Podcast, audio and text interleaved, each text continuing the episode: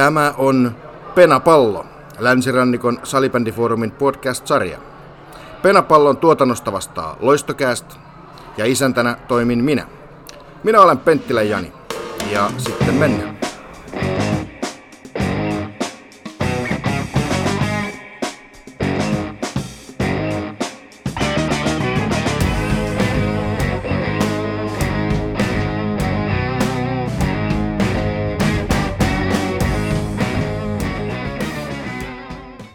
Penapallo, Länsirannikon salibändifoorumi ja podcast-sarja. Ensimmäinen jakso.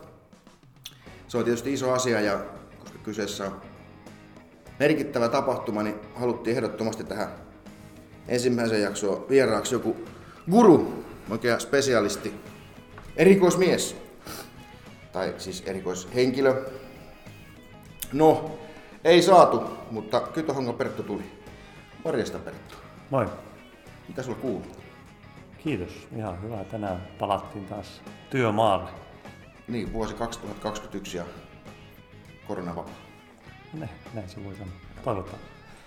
Tosiaan meillä tuotannosta vastaa Loistokääst. Ja täällä Hulppeissa Loistokäästin studiotiloissa parhaillaan ollaan. Ja tänään tekniikkaa ylläpitää Karjalaisen Julius.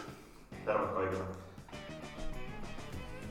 Tarkoitus on keskustella Pertun kanssa erinäisistä filosofisista ja ehkä vähän konkreettisemmistakin asioista ja katsotaan mihin tässä päädytään, mutta Perttu, lyhyesti kerro sinua taustaa. Sä oot nähnyt ja tehnyt ja kokenut kaikenlaista. Joo, 41 vuotta vielä vähän aikaa ja salibändiä nyt pelannut, jostain varmaan virallisesti aloitin sitten, muutettiin takaisin tuonne Lietoon vuonna 1993 ja sitten silloin vielä niin sitten oli aloitellut Lohjalla, Lohjan salibändi edeltäessä Virkkalaan Kirissä. Ja ensimmäinen vuosi, kun asuttiin Liedon päässä, niin kävin vielä pelaamassa sitten siellä ja sitten siirryin Excel-nimiseen joukkueeseen seuraavalle kaudelle ja sitten 95, kun TPS perustettiin, niin Excel-porukat meni myös sinne. Ja TPS:ssä siitä oli niin vuoteen 2015 ensin pelaajana siellä junioreissa ja sitten valmentajana ja sitten työntekijänä sitten 2006 vuoden alusta lähtien ja sitten 4 vuotta olin vähän Sveitsissä, vähän Lappeenrannassa ja sitten olin yhden kauden takaisin Turussa, mutta tässä FPC Turun puolella ja nyt sitten 2019 takaisin Tepsiin. Eli sä oot ollut 14 vuotta salibändin ammattilainen. Joo, voin sanoa näin. No, aika jotenkin suhteellisen kova saavutus, aika harvinaista. Niin, mä oon sanonut monelle sillä, että pitää koittaa jaksaa vaan ja niin kuin grindata, että sillä se niin kuin on varmaan niitä pitkäikäisimpiä semmoisia, ketkä on yhä niin kuin, ja tavallaan tietysti mielessä keskeytyksettä niin kuin tässä salibändistä pääasiassa. Et Sveitsissä tein toki, tiskasin vähän astioitakin ja tämmöistä muutakin ja Lappeenrannassa oli niin ikään vähän tein sijaisuuksia, mutta tavallaan se pääjuttu oli sielläkin sitten se valmentaminen. Joo, kyllä. Ja nyt sä sitten saat Elantos Tepsistä ja sulla on myös vähän jotain muuta. Joo, TPS:ssä mä oon nyt ollut sitten 2019 asti ja osa-aikaisesti teen nyt, elokuussa aloitin Krankula IFK:ssa, että siellä urheilutoimenjohtaja roolissa.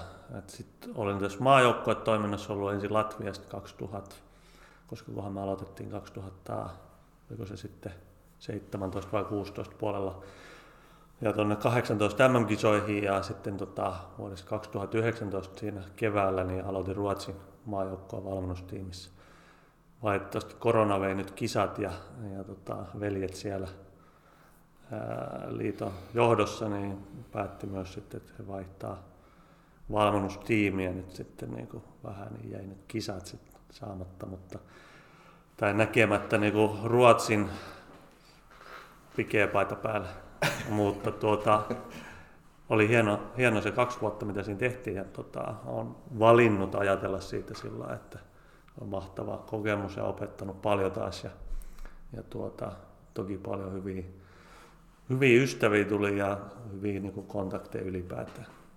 Sä oot ensimmäinen ainoa suomalainen, joka Ruotsissa maajoukkuekuviossa on ollut mukana, vaiko? Oliko joskus esihistorian ajalla, joskus 80-luvulla ollut joku Suomen tai Ruotsin suomalainen tai jotain, jos jotenkin, mutta niin kuin käsittääkseni nyt tässä nyt sitten ei ole muita ollut. Joo, no puhutaan tuosta Suomi-Ruotsi-kuviosta myöhemmin vielä lisää, jos muistetaan.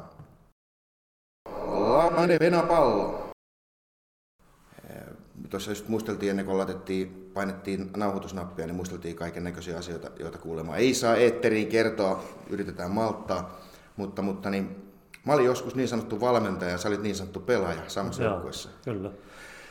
Joo, TPS A-junnun kauden 99-2000 jälkeen oli vähän repaleinen ensinnäkin, kun oli armeijassa siinä 99 vielä, niin sitten siinä kohtaa niin aika moni siitä joukkueesta sitten meni ikään kuin TPS:n sinne tryoutille ja näin, mutta mä itse pohdin vähän, että mä haluan jotain muuta ja tulin sitten AFC-kampuksen iskerin myllyyn ja niin kun siellä sitten ensin varmaan vähän Junnu Pyörtsäreitä koitti harjoittaa, mutta pelihenki oli toisenlainen ja sitten piti sopeutua vähän nopeasti. Mitä sä muistat, onko jotenkin muistikuvia niistä ajoista? Yhden kauden pelattiin? Joo, yhden kauden pelasin siinä ja silloinkin sitten niinku valmensin Tepsissä sit samaan aikaan, tai niinku aloittelin valmennusta. Eka valmennuskausi mulla oli 99-2000 sillä lailla, että autoin isoveljääni TPS C84 joukkueen kanssa.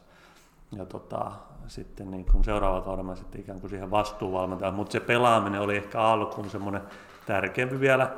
Mutta varmaan sen kauden aikana, kun pelasin, niin pikkasen muuttui ikään kuin taas se valmentaminen tärkeämmäksi. Sitten siinä niin kuin opiskelu ja pelaaminen ja valmentaminen kaikki niin meni vähän sillä lailla, että täytyy jättää pelaaminen. Se oli kova paikka silloin. Mutta... Joo. Tuli tuossa mieleen, kun sanotaan, että mä otin 84 ikäluokkaa. Ne on nyt mitä, 36-vuotiaita? Joo, kyllä. Kyllä. Mulla oikeastaan, jos nyt jätetään tosiaan ne muistikuvat, josta ei saa puhua, niin mä muistan, että me oltiin jossakin Siuntiossa pelaamassa, tai joku vastaava paikkakunta, ja mulla on jäänyt semmoinen filminpätkä tonne jonnekin muistihyllyille, että sä oot siinä oikeana pakkina ja veivailet jotain, ja valitettavasti se filmi vaan katkee.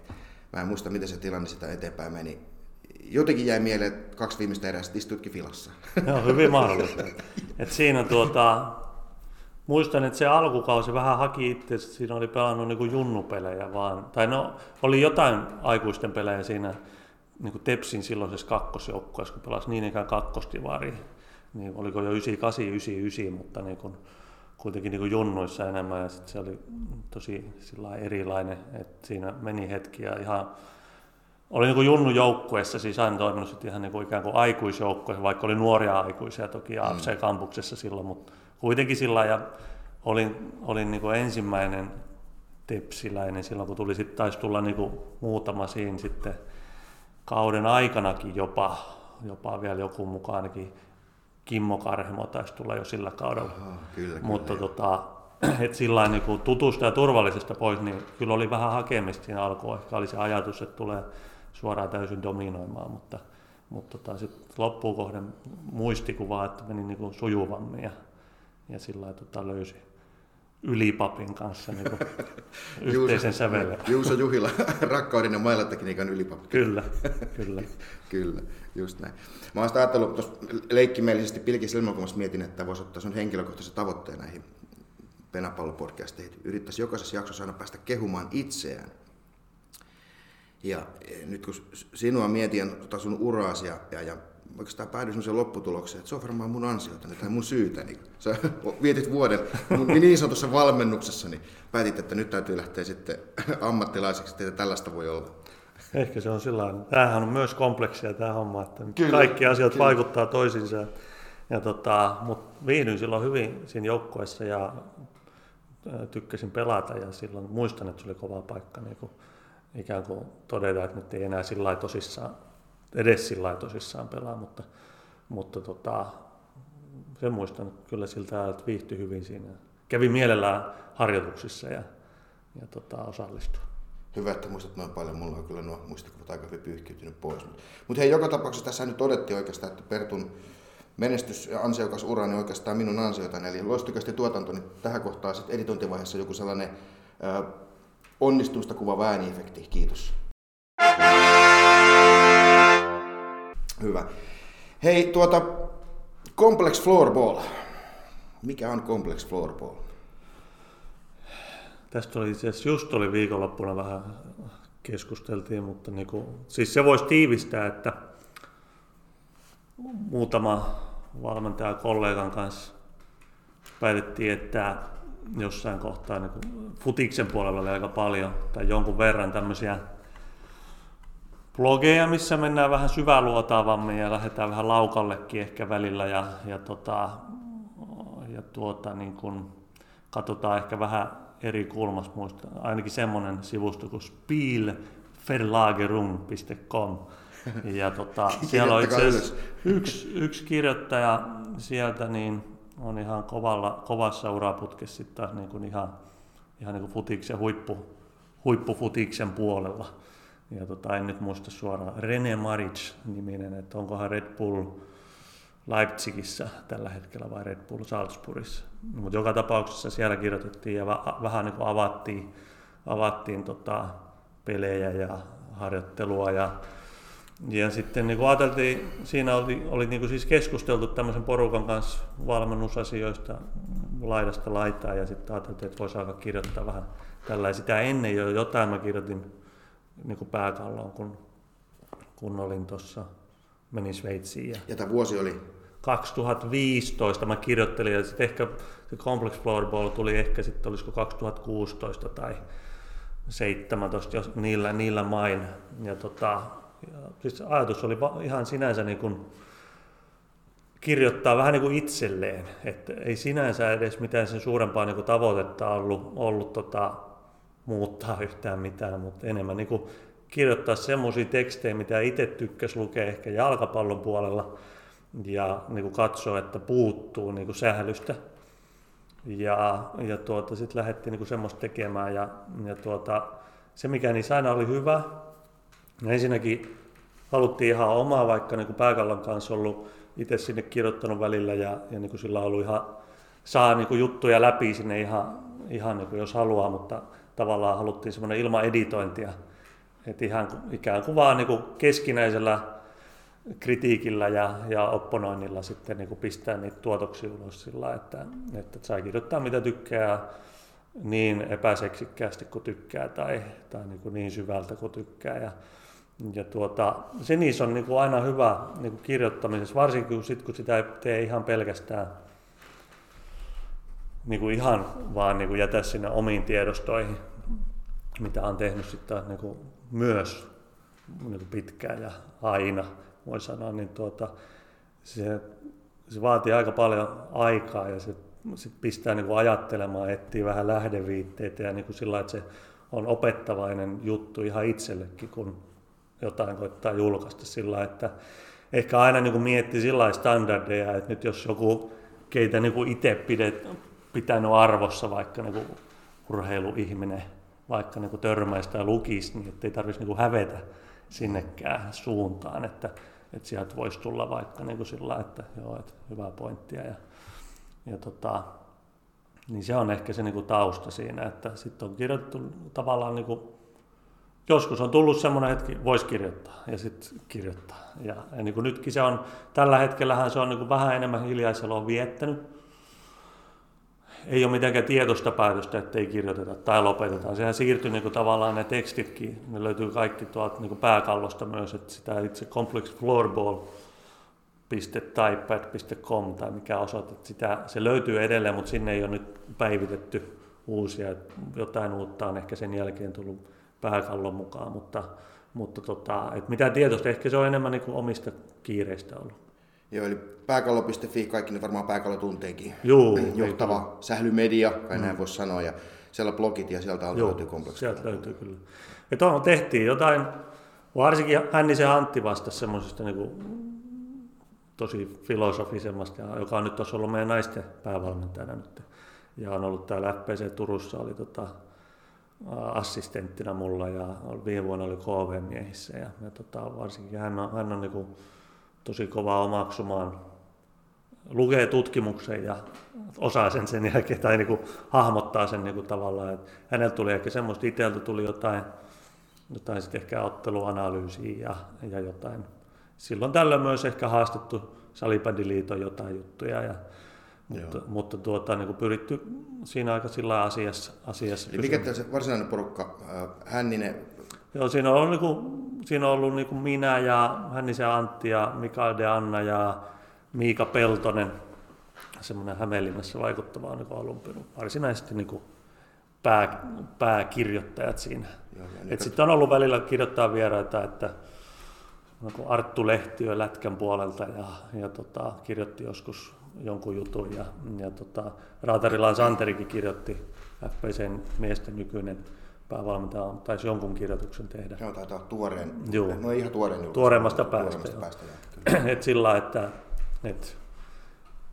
ei ole mikään niinku jäsenyhdistys, ettei ole mitään semmoisia mutta niinku haluttu pitää semmoinen tietynlainen kulma, että jos kirjoittaa, niin onko se nyt sitten brändi, mutta niinku tavallaan kirjoitatte itsellenne, kyllä, mutta jonkinlainen kohderyhmä siinä kuitenkin sitten. No sillä lailla tietenkin, että nimenomaan siinä mielessä itsellemme, että ei ole ollut tarkoituska kalastella sen enempää niin kuin mitä. Ehkä haluaa ollut pitää ne standardit korkealla. Ja sitten se, että jos ei joku tykkää, niin se on niin kuin ihan se ja sama, koska ei siinä myydä varsinaisesti yhtään mitään. Mutta niin kuin sitten niin ajatus on ollut, että joku saattaa siitä innostua ja kysyä lisää ja niin kuin ottaa siitä ikään kuin jotain itselle. Onko kysynyt? Aika paljonkin itse asiassa niin kuin loppuun viimein sillä niin kuin nimenomaan ottanut sit suoraa kontaktia ja lukenut niitä yllättävän paljonkin ja sitten ihan myös niin kuin yli rajojen sillä lailla, että varsinkin senkin takia välillä kirjoitettiin englanniksi ihan, että, niin kuin, että koska vielä vähemmän ehkä sitten niin kuin muualla. Niin kuin niille, jotka jo Complex Floorballia lukenut, niin siellähän mennään aika korkealta ja kovaa. No, uskaisin sanoa, että joutuu tosissaan miettimään, mitä siinä kerrotaan. Ei ole välttämättä ihan semmoista konkreettista. Kyllä, ei aina ole. Ja sekin on, niin kuin on saanut palautettakin, vaikka just, että miksi ette kirjoita niin simppelimmin, niin kun ei yritä myydä, miten kirjoitetaan. Että jos joku haluaa kirjoittaa simppelimmin, niin kirjoittaa vaan. Että internet on ihan, sinne mahtuu kaikki. Että onko nämä palautteet ja kysymykset nimenomaan sitä, että kysytään, että hei, viitsikö hiukan konkretisoida? Tai ehkä niinku, tai sitten niinku yleistä semmoista. Sitten tietenkin, että miksi noin vaikeita tehdään niinku asioista ja semmoista perus. Mutta mielipiteet mahtuu eikä siinä. Et on se herättänyt myös tunteita ihan, että niinku, myös niinku negatiivisiakin ihan varmasti. Mutta sehän ihan hyvä tunteet tekee elämästä elämisen arvoista. Penapallo. Jos sä nyt kuvailet Complex Floorballin sisältöä kokonaisuutena, niin mistä siellä puhutaan? No siellä on, niin kuin sanottu, siellä on jotain purettu, jotain taktisia juttuja, jotain yksittäisiä pelejä on niin kuin vähän avattu, mitä siinä ehkä näkyy. Ja siellä on toisaalta, kun Hännisen Antti on joskus kirjoittanut jostain niin kuin tekniikan syvimmästä olemuksesta ja että mitä se on. Ja että on niin kuin tosi sillä lailla, että niin kuin se herättikin niin kuin paljon huomiota niin kuin semmoisessa niin kuin urheilun tutkijapiireissä ikään kuin. Okay. Että ihan niin kuin, että niin kuin validia settiä siis sillä lailla, että, mutta niin kuin oikeastaan se, että niin kuin sanottu, se alunperin motiivi oli kirjoittaa niin kuin itsellemme ja se on ollut niin kuin ohjenuorina. Ja on meillä sitten sinne otettu ihan jotain niin kuin käytännön, on tehty myös ihan käytännön treeni, että miten muodostetaan vaikka yksittäinen harjoitus, niin kuin vaikka lapsille. Niin siellä on, mä joskus kirjoitin semmoinen complex training session for kids. Niin sitten siellä on ihan ikään kuin sitten käyty läpi, että mitä voi tehdä ja miten se sitten niin kuin tarkoittaa. Tässä joku futisvalmentaja joskus, joka on vähän saman koulukunnan miehiä, oli muistaakseni joku portugalilainen, joka valmensi sitten niin kuin Englannissa, niin sanoo, että teoria on vaikea, mutta käytäntö on helppo, niin kuin, että sä pelaat sitä peliä. Niin kuin se tässäkin viime kädessä menee niin, että teoria, että se on perusteltu jotenkin ja näin, että se voi olla niin kuin vaikea, mutta viime kädessä pelataan sitä peliä, se voi niin kuin tiivistää siihen. ja siitä on kyse. Vähän tällainen hölmömpi kysymys, mutta keiden kannattaisi sun mielestä tutustua Complex Floorballin teksteihin? Kaikki, ketä kiinnostaa valmennus ylipäätään. Kyllä mä näkisin, että... No eikö pelaajat myös? Voi, ja pelaajat on varmasti lukenutkin. Ja osa sit saa allergisia reaktioita ihan varmasti, ja sekin on ihan ok, ja osa on tykännyt myös pelaajista.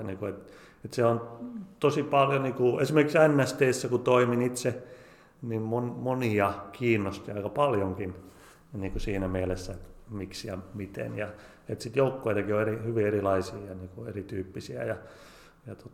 Siellä oli jotenkin esimerkiksi tämän tyyppisellä hyvin jotenkin semmoinen maaperä, että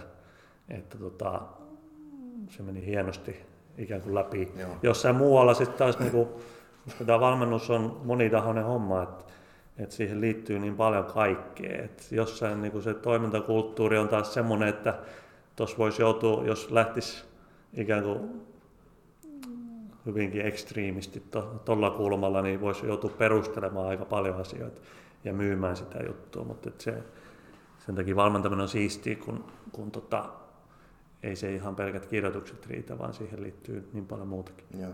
Tällaisena harrastevalmentajana itse ajatellut aina sillä tavalla, että mitä enemmän pelaaja ymmärtää, tai ehkä enemmänkin niitä, mitä enemmän pelaaja haluaisi ymmärtää siitä pelistä, mitä siellä tapahtuu, miksi siellä tapahtuu niitä asioita, niin se auttaa sitä pelaajaa kehittymään. No ehdottomasti, ja kun se ikä on siinä mielessä pelaajalle kyllä vaan numero, että se on enemmän se aina ajatellut, että se haluaa oppia, vaikka olisi kuinka paljon pelannut. Tai pari hyvää esimerkkiä mun mielestä, just vaikka NST:ssä, jossa oli mulla muutama kokenut Jarkko Monttaan, syntynyt 77 vai 76, mutta kohtuullisen kokenut, erittäin fiksu ja halu oppia ja halu ymmärtää ja keskustella näistä. Arto Vainikainen, joka on 82 vai 81 syntynyt ja oli silloin kuitenkin mitä 300 liigapeliä ja jonkun matsin pelannut, niin ikään oli mieleltään kuitenkin sillä lailla nuori, ettei ajatellut, että kyllä mä jo osaan. Ja kyllä mä jo tiedän, että ei mun tarvitse enää muuta, vaan halusi heittäytyä.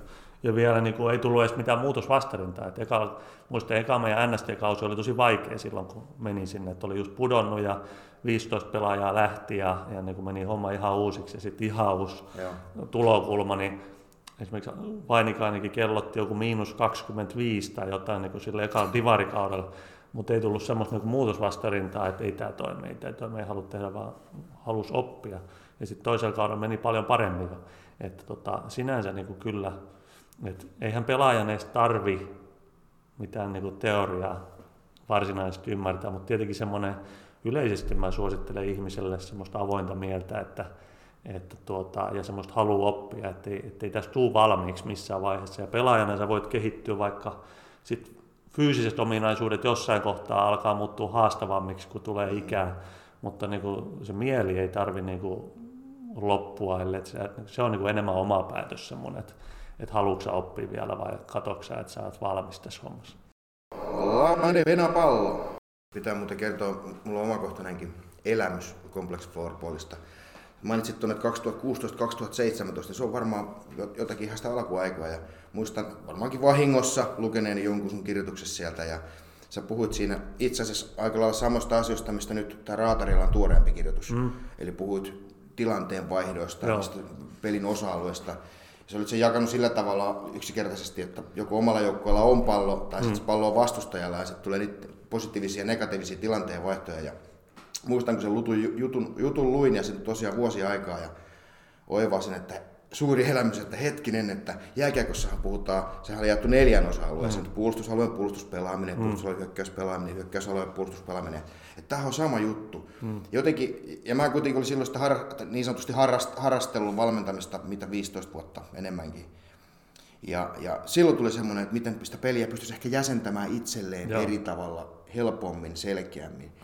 Ja se jollain tavalla tätä mun harrastelua niin kyllä muutti silloin, että aloin miettimään, että hetkin, että mä jaon sen pelin 4 eri osa-alueeseen, eli tähän lätkätyyliin, ja aloin oikeasti miettimään ja oivaltamaan, että miten ne siirtymät, mitä siellä tapahtuu, mennäänkö ikään kuin loogisesti aina 4 osa-aluetta vaihtaa paikkoja, vai sitten tulee näitä yllättäviä tilanteenvaihtoja. Ja se auttoi mua silloin niissä touhuissa, että opin jollain tavalla erittelemään eri tavalla sen, että miten ne asiat nivoutuu toisiinsa ja miten ne vaikuttaa toisiinsa. Joo. Muistan sen, kun joskus joku pelaaja tuli joskus jonnekin kautta kyselemään, että miksi me voidaan muuttaa karvausta vaikkapa. Että mä sitten totesin, että okei, jos muutetaan sitä, niin meidän pitää muuttaa kaikki muukin. Juu. Vähän kärjistää. Että ei siellä ole yksittäisiä. Joo. Et se on niin mukava kuulla ensinnäkin, että on ollut tommoinen, niin joka on auttanut. Mutta sehän on vähän niin kuin tämmöinen termistö ja täsmällisyys. Se kehittää meidän ajattelua, tekee joitain ilmiöitä niin kuin nähtäväksi, että mikä tämä on vaikka. Että se semmoinen niin kuin selkeä termistö ja jäsentely, niin se nimenomaan helpottaa ja ehkä havaitset uusia asioita siinä pelissä. Tulee ehkä jotain semmoisia, niin joo, että nämä liittyy toisiinsa tällä tavalla. Ja niinhän se just on, että joku simppeli esimerkki voisi olla, että joku joukkue haluaa pelata erittäin suoraviivaisesti pallon syvään, vaikka painaa vaikka pitkillä syötöillä sinne ja sitten haluaisi myös vaikka karvata tosi korkealta, mutta sitten niin nämä kaksi asiaa, että ne on niin haastava yhdistää esimerkiksi, että sulla on esimerkiksi viisikko levällään sitten ja sitten on niin hankalampi taas niin karvata tehokkaasti korkealta, niin näin niin esimerkkinä, että ei tietenkään mahdoton, mutta sitten tulee sellaisia asioita, mitkä pitää ottaa huomioon siinä, kun sitä sitten muokataan. Joo, tosiaan tuo oli mulle silloin iso juttu, että ymmärsin, että miten nivoutuu toisiinsa. Jos pitäisi nostaa joku yksi kirjoitus sieltä Complex Floorballista, niin jos olisi mahdollisuus saada se kaikki lukemaan sen, niin mikä se kirjoitus olisi? Mitä se käsittelisi? No riippuu vähän ehkä mitä hakee. Itse ei edes muista kaikkea, mitä siinä on kirjoittanut, mutta jos haluaa oikein syvältä teoriaa, näin se yksi Antti Hännisen kirjoitus tekniikasta, en muista mikä otsikko, mutta se on tosi hieno ja kova kirjoitus.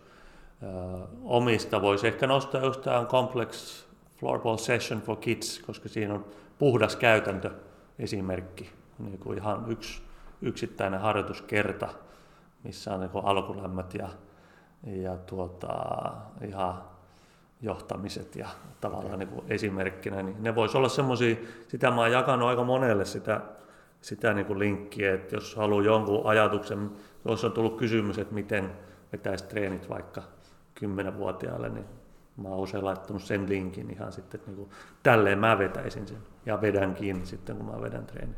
Okay. Se oli Complex Training Session for Kids. Joo. Ja sitten Hännisen Antin tekniikka novelli. Joo, että muistaakseni, tai se mun on ainakin englanniksi, että siinä pitää vähän tsempata, mutta aika simppeliä englantia, mutta Antinen muista on ainakin englanniksi, en muista onko myös suomeksi. Okay. Joo, Julius tuolta puolelta huuteli, että hän laittaa linkit sitten julkaisujen yhteyteen. Penapallo. Perttu, kerros, mitä tarkoittaa pelitapa? Helppo kysymys. No, se on joukkueen semmoinen yhteinen sopimus, miten me niin kuin toimitaan siinä ottelussa. Ehkä tällä voisin tiivistää. Miten pelaajat ymmärtää pelitapa? No pelaajan, niin kuin, mä vielä niin kuin lähtin sillä, että pelaajan tarvitsi jokaisen edes niin paljon ymmärtää. Se on yksi asia, pitää osata toimia. Eli on niin kuin know what, että mä tiedän niin kuin periaatteessa, miten asiat toimii. Ja sitten mulla on know how, eli mä osaan niin kuin toimia. Pelaajan ei ole pelaajan niin kuin välttämättä pakko ymmärtää jokaista niin kuin, niin kuin teoriaa tai niin kuin edes perustelua, jos ei halua. Sen pitää osata toimia siinä. Eli niin kuin käytäntöön, niin kuin, mitä sä teet siellä kentällä. Eli se on se, mitä pelaajan pitää tehdä. Jopa itsekin huomannut näissä omissa touhuissani, että jos päästään tilanteeseen, että joukkueella on se niin sanottu pelitapa ja pelaajat ovat siihen tyytyväisiä, mutta kun menet kysymään pelaajalta, että kerroppa minulle, mikä on meidän pelitapamme, tai jopa yksittäinen osa-alue, että miten meidän avauspelimme toimii, niin pelaaja ei osaa kertoa sitä. Joo, eikä se, niin kuin sanottuna, on pelaajia, niin kuin törmännyt itse, siis pelaajia, jotka haluavat paljon speklata, ja niin kuin on sitten kyseessä niin kuin juniori tai maajoukkuepelaaja. Jotkut haluavat tosi paljon speklata ja kysellä ja tietää, ja jotkut ei. Niin kuin haluan vaan mennä ja toimia siellä. Ja molemmat on täysin fine, eikä edes osaa sanoa, kumpi on niinku parempi. Yksi toimii yhdellä ja toinen toisella. Nyt sitten kuitenkin varmaankin 98% valmentajista tässä meidän lajissa on sellaisia, joilla on Complex Floorballin jututkin, niin tosiaan menee aika syvälle. Miten joukkueen kannattaa lähteä rakentamaan tai hakemaan, etsimään sitä omaa pelitapansa? No. Klisee pelikirja. No niin. Miten se valmentaja lähtee sitä pelikirjansa kirjoittamaan? No, mä lähtisin siitä, että niinku, ensin sillä valmentajalla olisi hyvä olla niinku aika vahva näkemys itsellään siitä, että mitä se haluaisi nähdä pelissä. Ja siitä se niinku homma lähtee tavallaan, että jos sä oot aloitteleva valmentaja tai et ole hirveän montaa kertaa tuommoista tehnyt, niin se ei voi tietenkään, se ei ole ihan niinku, sulla ei ole ihan kaikkea vastausta, eikä tarvi ollakaan, mutta siitä se lähtee kuitenkin, että sulla on joku näkemys, miten sä haluat, että joukkue pelaa pelin eri vaiheissa. Se on niinku se ensimmäinen, että valmentajalla on joku käsitys. Sitten sitä pitäisi niinku valmentaa sitä pelitapaa. Ja sun on aika hankala pelitapaa valmentaa, jos ei sulla ole ensin sitä käsitystä, mitä sä haluaisit siellä kentällä nähdä, koska miten sä voit sitten antaa pelaajille korjaavaa palautetta tai niinku treenata sitä, jos et sä vielä itse tiedä, mitä sä haet. Ja sitten tosiaan tullaan niinku siihen niinku harjoitteluun, että tavallaan niinku se, miten mä mietin valmentamista ja pelaamista, niinku, no ehkä niinku näin karkeasti sanottuna, niin kaikki harjoittelu on sitten niinku pelitavan harjoittelu. Ja tämä ei ole nyt semmoista, niinku, nyt ei pidä ajatella, että nyt on piirretty ne jäykät kuviot sinne ja sitten juostaan niitä viivoja pitkin. Että en ota siihen mitään kantaa tässä, mutta niin kuin viime kädessä kaikki harjoittelu on sitten se, että jotenkin se olisi hyvä näkyä sit siinä, miten me pelataan, koska se on se juttu. Ja pelissähän niin oikeastaan ainoa pointti on niin kuin pyrkiä voittamaan se ottelu. Ja kaikki meidän harjoittelu tulisi tähdätä siihen, että me voitetaan se ottelu. Nyt on sitten taas myös eri asia, että minkä ikäisistä puhutaan. Että lähdetäänkö varastamaan tuloksia vai nähdäänkö, että välillä hävitään ja välillä voitetaan ja niin kuin se on niin kuin toinen asia, mutta niin kuin periaatteessa kaikki mitä me tehdään, niin tarkoitus on, että me voitetaan ottelu. Lammane venä pallo. Lähdetään sitä pelitapaa rakentamaan ja pelikirjaa kirjoittamaan, niin pitäisi pyrkiä jakamaan se peli eri osa-alueisiin siinä miettimään, miten tilanteen vaihdot tapahtuu, miten ne toimii keskenään ne pelin eri osa-alueet, konkretisoimaan se itselleen ja sen jälkeen alkaa sitten harjoituttamaan niitä pelaajia. Mutta tämä on aina helppo sanoa, että kaiken harjoittelu pitää tukea sitä niin sanottua pelitapaa. Kerro sinulle konkreettinen esimerkki. No sanotaan konkreettinen esimerkki. Meillä on vaikka, mulla on ajatus, miten me pelataan vaikka hyökkäysalueen hyökkäyspeliä. Ja sovitaan nyt tässä näin, että mä oon jakanut kentän 3 alueeseen. Niin kuin sanotaan noin, meillä on hyökkäysalue, hyökkäyspeli, joka on noin 3/3 kentästä. Sitten meillä on keskialue, se on noin 3/3 kentästä. Meillä on puolustusalue. Se on meillä on tässä fläppitaulu ja Perttu parhaillaan piirtelee. Mutta sillä jo kuuntelija voi siinä hahmottaa, että suunnilleen kenttää jotain 3 tälleen. Niin kuin, onko se sitten vaaka? Hienompi sana olisi horisontaalisesti vai vertikaalisesti. Mutta joka tapauksessa. Niin, sitten kun mä aloitan sitä hyökkäysalue, munhan pitää viedä sit se peli tai se juttu, se niinku harjoite sinne, missä se tapahtuu. Se mitä mä haluaisin tapahtuvan. Ja nyt voisi ajatella, että mä haluan siinä, että meillä, jos meillä on siinä taskussa pallo, suurin osa kuulijoista ehkä tietää mitä tarkoittaa tasku. Se on siellä keskiviivan ja kulmapisteen puolivälissä ehkä semmoinen alue, niin voidaan puhua siitä vaikka taskusta. Et voi olla vaikka ajatus, että kun meillä on pallo siinä pelaajalla, niin mä haluan, että meillä on sillä niin pelaajalla on mahdollisuus syöttää myös syvään. Meillä on niin syvässä tukipelaaja siinä.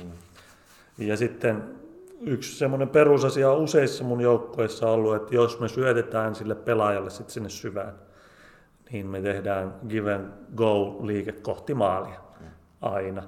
Ja sitten me lähdetään tuommoisesta muodostaa niin kuin harjoite. Et eka me voidaan tehdä tosi simppeli, että siinä se voi olla vähän jopa drillimäinen sillä, että siinä on vaan tämä pelaaja taskussa pallon kanssa ja sitten tulee syvä tuki, me syötään meidän maalille ja tulee ehkä takassyöttö tai sitten se syvä tuki saa itse ampua siitä myös. Se voisi olla ensimmäinen, sitten me voidaan lisätä palasia, siihen tulee vaikka puolustaja ja sitten pikkuhiljaa kohti, sitten se voi olla jossain kohtaa 3-2 ja se voi olla 4-3 ja me viedään se tilanne sinne ja sitten me pelataan sitä peliä. Mutta mahdollisimman nopeasti siinäkin niin otetaan vähän vastustajien mukaan, koska sitten se on enemmän sen tosielämän tapainen tilanne. Se on niin yksi asia mennä juosta tolpalta tolpalta tai tötsältä tötsälle ja sitten ottaa syöttejä ja tehdä joku liike. Mutta kun siellä kentällä ei ole tötsiä ja siellä on vastustaja, joka reagoi tietyllä tavalla, niin se on hyvä tuoda mahdollisimman nopeasti mukaan. Mutta siitä se tavallaan lähtee, että pelkistetään ensin pikkasen sitä tilannetta ja sitten lähdetään tuomaan niitä elementtejä mukaan. Ja sitten käänteisesti tuossa voidaan sitten jossain kohtaa alkaa harjoittelemaan myös sitä puolustuspeliä vaikka samoilla harjoitteilla. Että sitten me keskitytään vaan, huomio kiinnittyy sinne. Ja kun me pelataan tavallaan tuommoisia pelimäisiä harjoitteita, niin me saadaan sinne tilanteen vaihdot, no okei, mitä tapahtuu, jos hyökkäävä joukkue menettää pallon, mitä sitten tehdään? Ja mitä se puolustava joukkue sitten tekee ja niin poispäin. Siis me pystytään tuomaan sen niin pelimäiset olosuhteet siihen.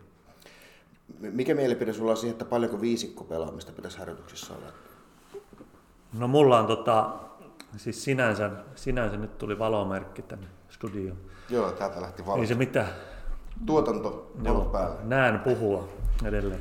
Niin siis jos taas miettii niin kuin omalla kohdalla, tämähän on niin kuin 5-5 peliä on se mitä me pelataan tässä aika pieniin asti. Eli se on se tämä niin kuin peli, se on salibändi. Periaatteessahan siis eniten pelimäinen harjoitus on 5-5 pelaaminen. Se haaste siinä on, että on sitten aikuinen tai varsinkin nuori, niin siinä tulee aika vähän tiettyjä tapahtumia siinä aika vähän tietynlaisia tilanteita.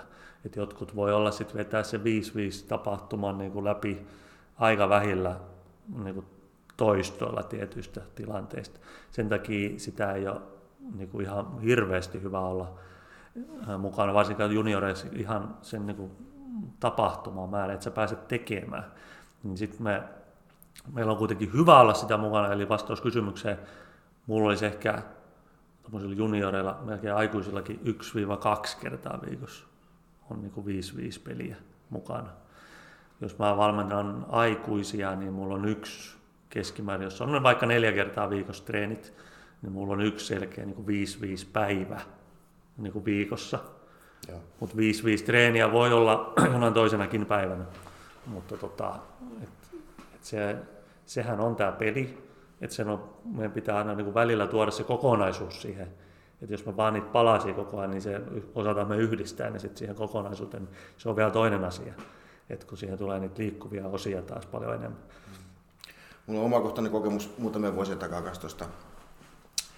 Viisikkopelin liiallisuudesta, jos harjoituksessa, jos näin voisi sanoa, oli todella laadukas joukkue, miestä kakkostivaria, ja mä oon käyttänyt tekosyynä sitä, että meillä oli se pelaajamäärä oli aivan liian iso ja harjoitusolosuhteet oli mitä oli, ja se oli se tekosyy siihen, että me lähes koko kauden ajan aivan liikaa pelattiin viisikkopeliä. No pelaajathan tykkäs, sanotaan perinteenä, että he pelataan ja kaikilla on mukavasti kivaa. Tavoitteena oli pelinopeuden parantaminen yhtenä tavoitteena sen kauden aikana, mutta sehän menee aivan päinvastoin. Päästiin sinne keväälle, niin alettiin huomaamaan, että se intensiteetti, se pelinopeus sitä meidän suorittamisesta oli vaan vähentynyt. Me oltiin koko kausi vedetty pelkkää viisikkopeliä. No joo, se on ylipäätään, niin kuin, totta kai joukkueet on sitten erilaisia ihan huipulla, niin varmasti harjoituksessakin saa joskus jopa yli 100% intensiteetin siihen välillä, mutta jos se olisi päivästä toiseen koko ajan, niin aika väistämättä niin ei ihan joka kerta pysty. Että se on myös sitten, jos sitä pelaa liikaa, niin myös se niin salibändin harjoittelun monipuolisuus siinä kärsii. Että sit salibändin harjoittelusta saa, jos nyt vähän pilkotaan, niin myös fyysisesti niin monipuolisempaa sillä lailla, että meillä on erilaisia alueita ja erilaisia pelejä ja niin erilaisia päiviä, niin meillä tulee myös erilaisia ärsykkeitä. Niin fyysisesti, mutta myös henkisesti ja kaikin puolin. Johon se pelaajallekin mielekkäämpää. On, kyllä. Laita kuuntelu Loistokäästä. Tuossa nyt viittasinkin tuohon junioripuoleen muutaman kerrankin, ja sekin on sun työkuvaus ymmärtääkseni vahvasti kuulunut tässä viime vuosina. Kyllä. Valmennuksen kehityspäällikkönä, johtajana. Joo.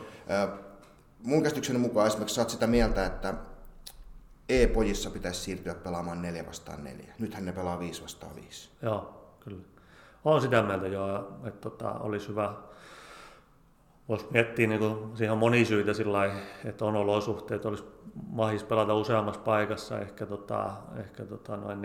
pienemmillä paikkakunnilla saisi helpommin joukkueen kasaan ja niin poispäin, mutta niin ennen kaikkea sitten tullaan taas tähän, että se meidän kenttä on sille E-juniorille täysin eri asia koko kenttänä ja 5-5 kuin aikuiselle tai vaikka se E-juniorillekin.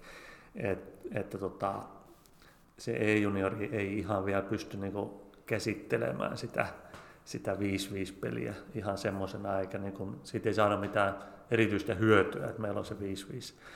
Ja muutenkin ehkä mä näen, että taas valmentajille se on niinku, päästään ehkä vähän irti siitä, miltä sählyn kuuluus näyttää, että onko meillä on 2 pakkia ja sitten seisoo tossa ja tekee tätä ja on niinku tietynlaisia. Kun me puretaan vähän semmoista ajattelua siitä myös pois, niin ehkä meidän pelaajat sitten päästään vähän semmoisesta stereotyyppisestä ajattelusta myös niinku valmentajat pois, että joutuu miettimään vähän muuta kautta kuin semmoisen niinku jonkun vanhan käsityksen, miten mä oon itse pelannut tai miten mua on valmennettu tai näin, niin mä näen sen niin kuin, siinä niin kuin lähinnä pelkästään plussa puolia. Tässä aasisiltana tosiaan nyt tuohon puhuttiin Complex Floorballista ja syvällisistä taktiikoista ja filosofioista, niin missä vaiheessa sun mielestä nyt junnussa kannattaisi alkaa ylipäätään puhumaan mistä taktiikoista? No sinänsä se taktiikkakin on niin kuin tavallaan vähän semmoinen mörkö, niin kuin, että kyllä me TPS ollaan esimerkiksi, nyt on tehty meillä on niin seuran tämmöinen pelimalli siinä, niin pelitapa, niin ajatus, ja siinä on niin progressiota, että kyllä meillä on siellä ihan sitten niin nuorissa on tiettyjä pelitapajuttuja, enemmänkin semmoisia periaatteita siihen peliin, mitä me halutaan nähdä. Ja ne tavallaan semmoiset isot pelin periaatteet kulkee meillä, on tavallaan muuttumattomat sieltä, on sitten E-juniori tai A-juniori. No voiko heittää joku esimerkki? Siellä on se E-poika, niin joku periaate, mitä lähdetään ajamaan jo läpi sieltä asti. No sanotaan nyt vaikka semmoinen niin kuin puolustuspelaamiseen, niin kuin semmoinen, mikä liittyy siihen, niin esimerkiksi tämmöinen tiiviys, että me puolustetaan niin kuin yhdessä, että siellä jokainen pelaaja osallistuu siihen. Et nyt se on niinku toinen asia, kuinka tarkasti ja detaljeihin pitää mennä, mistä suunnasta lähestytään ja niinku näin, mutta niinku periaatteet, että me toimitaan niinku yhdessä. Eli tämmöinen tiiviys siinä puolessa on esimerkiksi yksi iso periaate. Sitten meillä on vaikka, että niinku toinen voisi olla, että paine pallolliseen pelaajaan. Niin se voi opetella se E-juniori myös tämän ihan yhtä lailla. Mutta et niinku, jos me ei olla tiiviitä, niin me ei oikein voida antaa painetta. Meillä on niin tämmöinen ajatus. Ja esimerkiksi tämä toimii ihan ajunnossa sitten samalla. Niin. Mennään tietenkin vaan sit syvemmällä ja pidemmällä. Nämä on niitä tavallaan periaatteita, mitä me halutaan tuolla. Että meidän pelaajat oppis käyttäytyy siellä kentällä.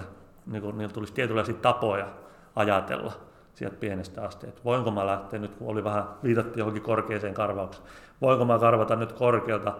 Ollaanko me tiivinä? No okei, ei.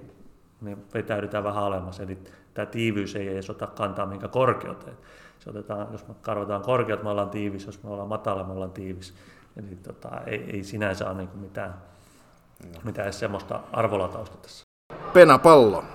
Valmentamiseenhan kuitenkin varmaan liiankin usein liitetään heti se, että aina se flappi tai olla pitää joku taktiikka ja pelitapa ja pelikirja. Ja kun mennään tuonne nuorempiin junnuihin, niin iso merkittävä osa valmentajistahan on laitausta ja välttämättä on kovinkaan pitkä ja valmentaja haluaa sitten olla oikea valmentaja, haluaa voittaa niitä pelejä ja sitten siellä E-ikäisille, en tiedä onko jo F-ikäisillekin, niin piirrellään nuolia flappitaululla. Ja mä oon itsekin tämän huomannut, mun 6. vuosi menossa tyttöjen kanssa, ne on nyt E-tyttöjä, eli aika pienestä asti ollut heidän kanssaan ja ehkä semmoista valaistumista tapahtunut viimeisen parin vuoden aikana. Nimenomaan tänään se suhteen, että hei, ei ole vielä oikea aika. mieli tekisi. Mm. Olisi kiva tuoda vähän jotakin niin sanottuja taktisia elementtejä siihen pelaamiseen, mutta hei, 10-vuotiaita tyttöjä. Joo. Et enemmän just sen periaatteiden, niin semmoinen, että opitaan niin tapoja siellä kentällä. Englannin kielen termi habit olisi varmaan tähän niin se, mitä mä haen tästä. Et opitaan niin toimintatapoja, miten mä toimin täällä niin hyökätessä, puolustaessa ja sitten kun on tilanteen vaihto, että miten mä toimin. Ja sitten meidän ajatus on se, esimerkiksi Tepsissä, ja, että kun me opitaan noita periaatteita, niin sitten se pelaaja käy tuommoisen myllyn läpi, niin se on sitten erittäin sopeutuvainen useisiin eri pelitapoihin sitten aikana. Eli se on joustava. Se hänen... Nyt konkreettia, kun nyt mainitsit, että pelaaja on jossain vaiheessa valmis erilaisiin pelitapoihin, niin yksinkertaisesti minkä ikäisenä se pelaaja on valmis siihen, että hänellä voidaan tehdä toki puolustusalueen pallollista pelaamista, tulee hienoja avauskuvioita. Milloin ne kannattaa tuoda, milloin ne voi tuoda? Mä sanoisin niin itse omassa valmennuksessa, voisin tuoda vaikka E-junioreissa, ettei ole siinä niin kiinni, mutta se pitää olla tosi löyhä, niin raamit tosi väliä, että sillä lailla, että jätetään paljon tilaa siihen niin pelaajalle. Että kyllä meillä, että tavallaan se, mistä mä lähden, että siinä niin harjoituksessa, että meillä on joku, mä kutsun itse pelimalliksi, niin sitä nyt pelitapa, pelikirja, sama asia sinänsä, mutta mä kutsun niin pelimalliksi, oppinut niin jalkapallon puolella, game model, niin itselle sopii jotenkin niin tähän nyt suuhun. Niin se on tavallaan se meidän viitekehys, missä me toimitaan koko ajan. Eli me voidaan tavallaan, kun me harjoitellaan niitä pienen alueen juttuja ja näin, mutta sitten kun me pelataan se peli, vaikka ollaan nyt T-junnu sitten, niin siinä pelataan kuitenkin se 5-5. Niin meillä on joku pieni viitekehys, mutta se on hyvin, hyvin löyhä, eikä me käytetä siihen aikaan. Sanotaan, että meillä on vaikka 2-1-2, me halutaan puolustaa vaikka nopalla. Niin mä jotenkin ajattelen sillä lailla, että se voi, niin kauan kun niitä 5-5 pelejä nyt pelataan, niin kyllä sen voi niinku suunnilleen opetella. Sitä on aika, siihen ei sitten tarvitse niinku hirveästi puuttua. Sitten voidaan mennä sinne yksilötason vinkkeihin enemmän ja parin kolmen pelaajan yhteistyön vinkkeihin sit siinä, niinku, että ei siihen tarvitse niinku sit viisikkoa valmentaa ihan hirveästi, että kuitenkin kyse on aika yksinkertaisesta asiasta. Okei, mutta edelleen mä jankkaan sitä, että nyt kun tulee sitten se D-poikien tai D-tyttöjen valmentaja kysymään, että no voiko mä nyt sitten alkaa opettaa noille erilaisia karvauksia? No me ollaan se siinä ratkaissut esimerkiksi tuolla, että meillä on määritelty tietyt, niin kuin Tepsissä on määritelty tietyt sillä, että ikäluokissa, että miten me vaikka puolustusalueen puolustuspeli tehdään ja millaisilla askeleilla me sitä niin kuin opitaan niin kuin jatkamaan siitä. Me suositaan 2-1-2 sillä niin kuin pohjana, koska se taipuu myöhemmin sitten moneen, että sitä voi... Sitten tehdä kaiken maailman sitten myöhemmin kaikenlaisia aluemieshybridejä ja niin poispäin niin aikanaan, mutta niin kuin, että se toimii semmoisena pienenä ja sitten otetaan vähän lisää niitä vaatimustasoa askel. Tää on vähän, sun on vaikea saada multa nyt semmoista niin kuin tyhjentävää vastausta just tuohon, koska se niin kuin, että mä en itse suhtaudu niin kuin kielteisesti siihen, mutta kun tässä ei ole vaan niin kuin pelitapa vai ei, vaan millainen se pelitapa, että kuinka paljon se sitten vie niin kuin päätöksentekoa pelaajilta pois ja sitä itse pelaamista. Että onko se ihan ulkostettu sille valmentajalle se ajatustyö, että aina kun tehdään näin, niin sitten pitää tehdä noin. Ja niin kuin, sit se ei jätä pelaajalle tilaa siinä niin kuin toimia itse. Ja se on kuitenkin tarkoitus. Et se ei ole niin kuin pelitapa huono tai viisikkopelitapa huono. Ei se ole niin kuin huono asia. Siellä pienissäkään sitä tämä on, viisikon yhteistyötä, mutta ja se on niinku tavallaan joukkuepeli, se on niinku tärkeä taito oppia toimimaan yhdessä siinä muiden kanssa, mutta sillä on iso merkitys millainen se on, että alaksä niinku tekee päätökset niiden pelaajien puolesta siinä flappitaululla ja sitten ne ei pelaakaan peliä, vaan ne pelaa niinku sun viivoja, niin se on ehkä se enemmänkin se kysymys. Venäpallo. Onko se sitten niin nykysalibändissä, että missään vaiheessa se valmentaja ei saisi tehdä niitä päätöksiä niiden pelaajien puolesta? No ei varmaan. Sitten tässä on, tietenkin sitten tulee koulukuntaeroja varmaan ja valmentajaeroja. Mä niin kuin esimerkiksi omalla kohdallani mä oon oppinut eräältä mentoriltani semmoisen termin kuin toimintastrategia, että joskus on etsintästrategia, eli pelaajille jätetään enemmän, että sä haet niitä vaihtoehtoja. Joskus on toimintastrategia, sulle annetaan yksi vaihtoehto esimerkiksi tehdä. Yksi voisi olla mulla se, syötetään taskusta syvään, mene maalille. Siinä on niin kuin esimerkiksi ulkostettu sitten ajatustyö niin kuin minulle. Niin. Ja mut, kaikki siis niin kuin välimallitkin on mahdollisia, että ei ole just joko tai vaan. Ja sitten mä näen sillä lailla tässäkin lajissa, kun kehitys kehittyy ja tempo kasvaa ja puolustuspelin nopeudet kehittyy sillä lailla, että se niin kuin päätöksenteon niin kuin aikapaine on aika kova. Ja sitten yhdistettynä siihen, että pitäisi pystyä vielä se päätöksenteko tuottaa lihaksi sinne kentälle, niin voi olla, että lisääntyy semmoiset tietyissä tilanteissa niin kuin toimintastrategiat, että täytyy tulla automaationa jotkut asiat. Ja sitten taas jotkut asiat vähän ei, mutta niin kuin esimerkiksi jalkapallossa, huippujalkapallossa entistä enemmän ehkä tällä hetkellä ollaan taas siinä, että aina tehdään tietyllä tavalla. Jotkut asiat tietyssä kohtaa. Eli se toimii pelaajalle selkärankana ja nopeuttaa pelaamista. No nopeuttaa päätöksentekoa sillä lailla, että siinä ei tarvitse miettiä pelaajan siinä kohtaa yhtään mitään, vaan se on niin kuin sit siinä, toimitaan aina näin. Niin se on tästä päästäänkin tämmöiseen kliseeseen tilan ja ajan voittaminen, kun kaikissa tai monissa laissa puhutaan tilan ja ajan voittamisesta. Mitä se tarkoittaa salibändissä nykyään käytännössä? Kyllä ehkä laaja kysymys sillä lailla, että tietyssä mielessä niin kuin jos jotenkin yksinkertaista. No, tässä on nyt se D-poikien tai D-tyttöjen valmentaja. Nyt, mitä tarkoittaa tilanneajan voittaminen? Miten hän opettaa sitä pelaajilleen, joukkueelle? No, käänteisesti lähdetään eka sillä, että esimerkiksi sillä puolustamisen niin kuin tiiviydellä tai niin kuin viisikon tiiviydellä sillä alueella, missä sä puolustat, sä voit tehdä sen vähän vaikeammaksi sen ikään kuin supistaa sitä aikaa sieltä hyökkäävältä joukkueelta, jos sä toimit yhdessä ja luot painetta siihen pallolliseen pelaajan, niin silloin sä ikään kuin syöt aikaa pois sieltä hyökkää, vaikka se sama kello tikittää siinä.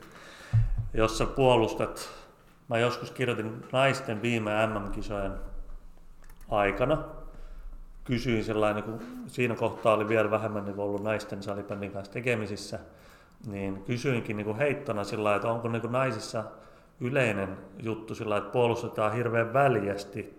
Tarkoitin niin kuin semmoisen, että viisikko on tosi levällään tavallaan, että laiturit voi olla siellä 80% ja sitten kakkoslinja jossain keskiviivalla ja sitten joku, että tavallaan että siellä on aika paljon sitä aikaa siellä väleissä. Yksittäisellä pelaajalla on isompi tila puolustettavana. Mä muistan lukeneen niitä jutuja. Kyllä. Sähän puhuit ihan muutamasta metristä siinä, kyllä, että 2 metriä sitä niin sanottua karvausta alemmas, niin kyllä, tilat pienenee ja jolloin voitetaan sitä aikaa ja voitetaan tilaa. Joo, kyllä, että ehkä niin kuin sillä, sitä kautta, just niin kuin, että missä sitä on sitä aikaa. Ja niin kuin voisi ajatella, kun on joskus ollut sitä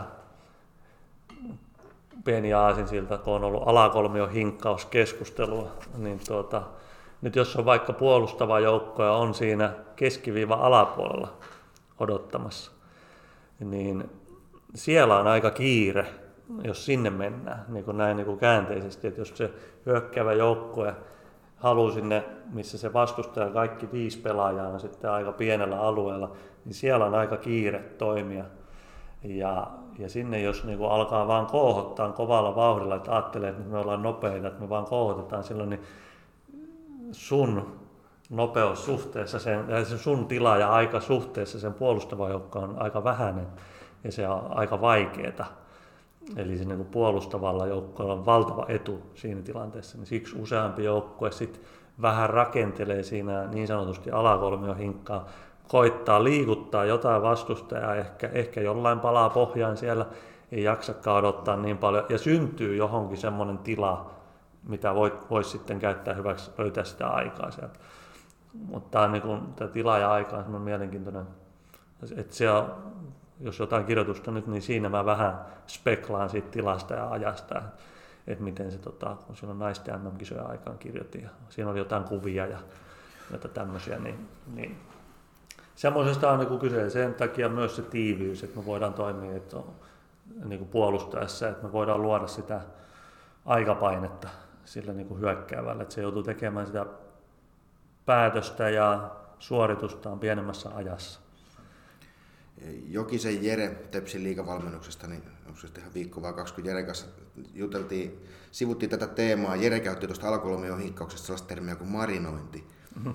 Eli taidettiin ottaa esimerkkinä Oilersin miesten liigajoukkoa, joka taitaa eniten harrastaa tätä marinointia tällä hetkellä. Et siellä maltetaan ja kun alkaa sitten olemaan paistikypsä, niin siinä vaiheessa mennään yli ja voitetaan sitä tilaa aika riittävästi. Ja Oilershan on vienyt se kai niin pitkälle tietyssä mielessä, että heillä on myös on toisaalta taas aggressiivinen karvaus. Mm.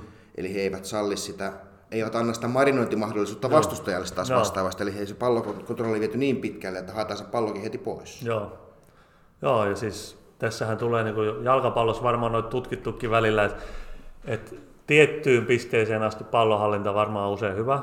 Että jos se alkaa mennä johonkin 7-5-80, sitten se voi olla jo liian iso.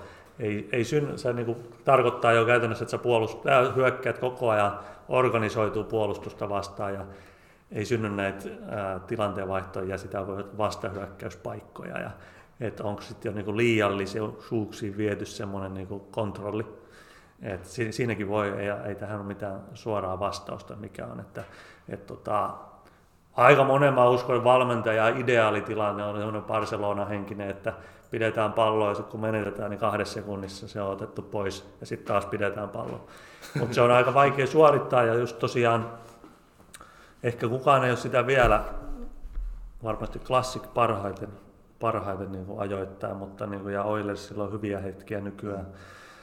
Mutta niin kuin, se on hyvin vaikea niin kuin juttu, koska sit kun sä hyökkäät sitä tiivistä, organisoituu viisikkoa vastaan, niin sieltä ei ole maailman helpoin löytää niitä aukkoja. Ja siinä voi sitten taas käydä niin, että se sun hyökkäämisen tehokkuus siinä kärsii. Versus vastustajan hyökkäämisen tehokkuus on vahvaa, koska ne saa niitä vastahyökkäyspaikkoja, kun sä pidät sitä palloa. Oiffi on tässä divarin semmoinen mestari. Niin, ja tuossa taisi olla, viittasin tuohon Jeren kanssa juttelin, niin tarvittiin siihen marinointiin liittyen puhua myös siitä, että tietyssä mielessä se pallokontrolli ajaa asiaa myös siihen suuntaan, että se puolustava organisoitu viisikko syödään siltä ne energiat, ja kun se menetys tulee, niin väsyneenä on vaikea hyökätä, ja silloinhan se sama se pelivirtaus vie siihen, että se pallokontrollijoukkue vyöryy. Kyllä, ja siis se vaan on niinku... Että se voi olla, että yksittäisessäkään pelissä ei tule tulosta. Ehkä playoff-sarja sit voi tulla. Tai ei, kun se ei välttämättä tarkoita, että nyt vedetään 3 vaihtoa näin. No nyt ei se auke, aletaan kaahaamaan sinne, niinku, pistämään niinku, kauhealla vauhdilla vaan kuskaamaan. Että se voi olla, että se aukeaa toisessa erässä tai 3. Tai sitten se ei aukea siinä pelissä lainkaan. Mutta niinku, et sitähän se on.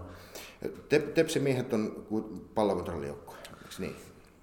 Pyrkii siinä, että varmasti niin kuin tullut tutuksi eniten sellainen kuin puolustuspään pelaaminen ja kamppailuvoima, mutta on pyrkinyt nyt myös sitä pallokontrollia ja pallollista peliä lisäämään. Mä ymmärsin, että tällä kaudella niin varsinkin 3. erät on ollut tuloksellisesti hyvin vahvoja Tepsillä. Mulla ei ole nyt tilastoa tässä heittää, mutta. Ja että se pohjautuisi nimenomaan siihen, että sitä marinointia maltetaan harrastaa ja ollaan kärsivällisiä jossain vaiheessa.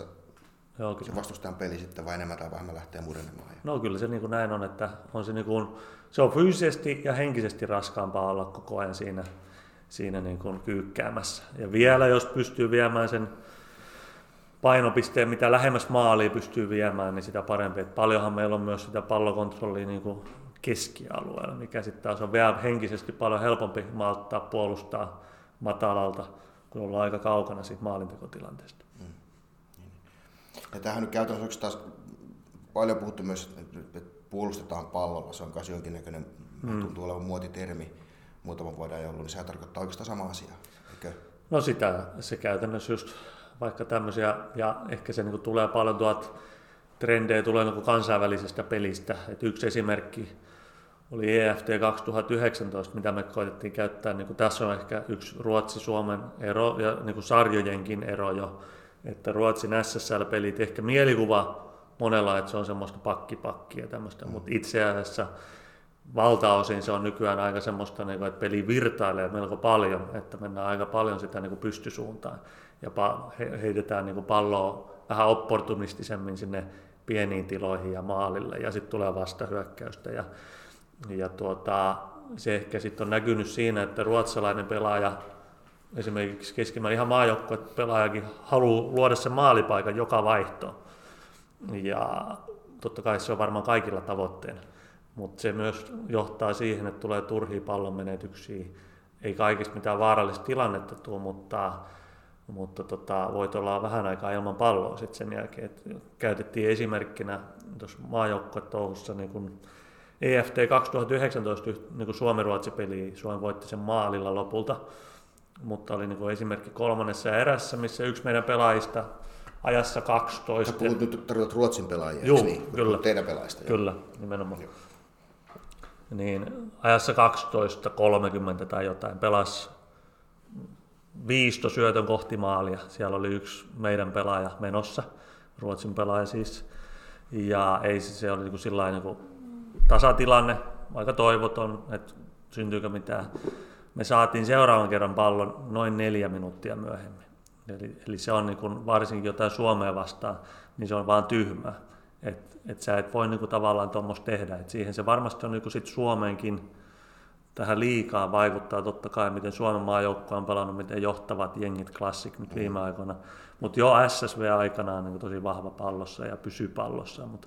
Mutta se on kyllä niin kuin tässä lajissa, sitä laillisin keino on erittäin vaikea saada pois, jos se menettää niin kuin tuolla sit huipputasolla. Yksinkertaista, onko tässä siis se syy, minkä takia Suomi on nyt sen mestaruuksia? Yksi merkittävä syy, että Suomi on ollut merkittävästi fiksumpi sen pallon kanssa. Tähän pakottaa nyt sitten Ruotsin siihen, että